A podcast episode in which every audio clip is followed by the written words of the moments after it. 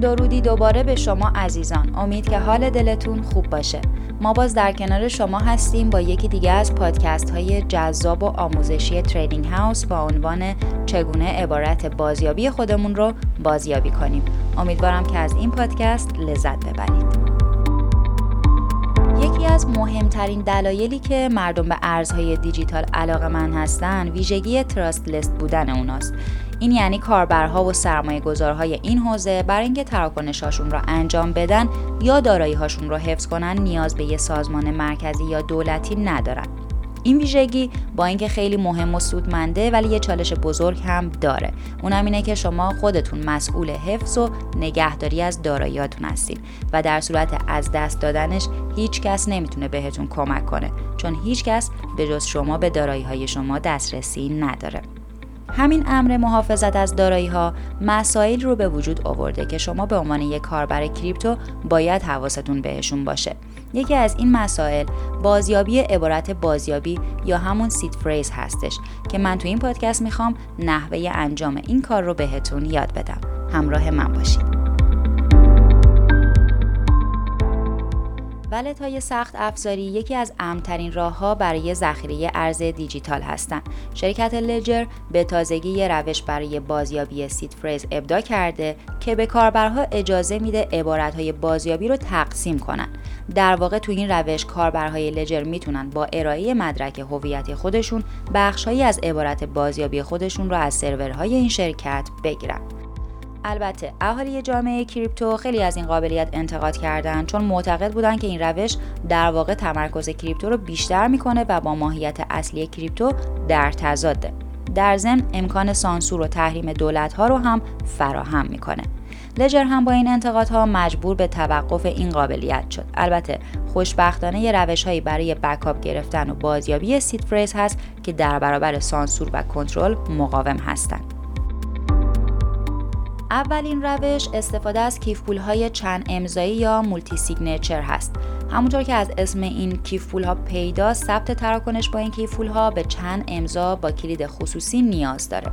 این قابلیت باعث شده که این کیف پول ها بیشتر توسط پلتفرم ها و شرکت های کریپتویی استفاده بشه چون برای هر تراکنشی نیاز به امضای همه کسایی که کلید خصوصی مخصوص به خودشون را دارن هستش. با اینکه بیشتر شرکت ها از wallet های multi-signature استفاده می‌کنن ولی کاربرهای عادی هم می‌تونن برای افزایش امنیت دارایی هاشون از این wallet ها استفاده کنن. این کیف پول ها این قابلیت رو هم داره که مثلا یه حد نصاب برای امضاها بذارید. مثلا اگه تعداد امضاها رو دو از سه بذارید اگر یک کلید خصوصی رو هم از دست بدید باز هم می‌تونید از wallet و دارایی های خودتون استفاده کنید. این روزها بیشتر wallet های مدرن و معتبر از قابلیت multi-signature پشتیبانی می‌کنن. مثلا کیف پول های Electrum و Specter که کیف پول های بیت کوینی هستن و کاسا که برای اتریوم قابلیت چند امضایی رو به کاربرها ارائه میدن. ضمن بعضی از کیفول ها امکان نگهداری ایمن کلید خصوصی رو هم به کاربر میدن. برای این کار شما باید احراز هویت کنید و حتی ماهانه مبلغی رو هم برای نگهداری از کیفولتون بپردازید. در واقع این قابلیت هم مثل ریکاوری شرکت لجره که با مخالفت جامعه کریپتو همراه شده. یه روش دیگه هم برای بازیابی seed phrase هست که بهش میگن روش تقسیم عبارت بازیابی یا اشتراک گذاری مخفی Shamir.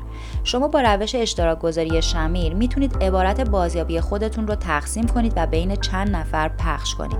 وقتی هم خواستید seed phrase رو بازیابی کنید باید بخش های مختلف رو وارد کیف پول کنید تا عبارت بازیابی اصلی ایجاد بشه. به این روش عبارت بازیابی جمعی هم گفته میشه. در ضمن تو روش شمیر می‌تونید یه حد نصاب از تعداد بخش ها ایجاد کنید. مثلا می‌تونید عبارت بازیابی ولت رو هفت قسمت کنید. ولی تعیین کنید که بازیابی ولت با 5 تا قسمت هم انجام بشه. اینجوری اگه دوتا از بخش های عبارت بازیابی رو هم گم کنید باز هم می‌تونید به دارایی هاتون دسترسی پیدا کنید. این نکته رو هم باید بگم که قابلیت اشتراک گذاری شمیر تو کیفول های سخت افزاری مثل تریزور مدل تی و کیستون ولت ارائه شده. در ضمن برای جلوگیری از تبانی یا افتادن تو دام بد افزار توصیه می‌کنم که اقدامات امنیتی اضافه هم استفاده کنید. یکی از این اقدامات کاربردی و امن استفاده از محاسبات چند جانب است. محاسبات چند جانبه یا MPC در واقع یه مفهوم رمزنگاریه که برای جمعآوری ورودی داده و افزایش توزیع و امنیت به کار میاد. در واقع این سیستم به کاربرها اجازه میده که بدون اینکه از ورودی های همدیگه باخبر بشن یه محاسباتی رو انجام بدن.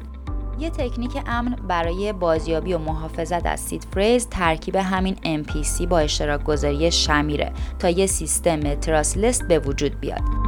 برای پیاده کردن این تکنیک باید چند تا کار بکنید.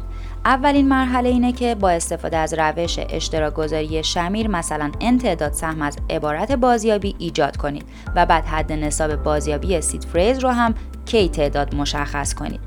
بعد باید این سهم ها رو بین دوستان مورد اعتماد و جاهای امن پخش کنید این نکته رو بگم که بهتر دوستان و اعضای خانواده از اینکه یه سهم از عبارت بازیابی شما دارن خبر نداشته باشن. بالاخره کار از محکم کاری عیب نمی‌کنه.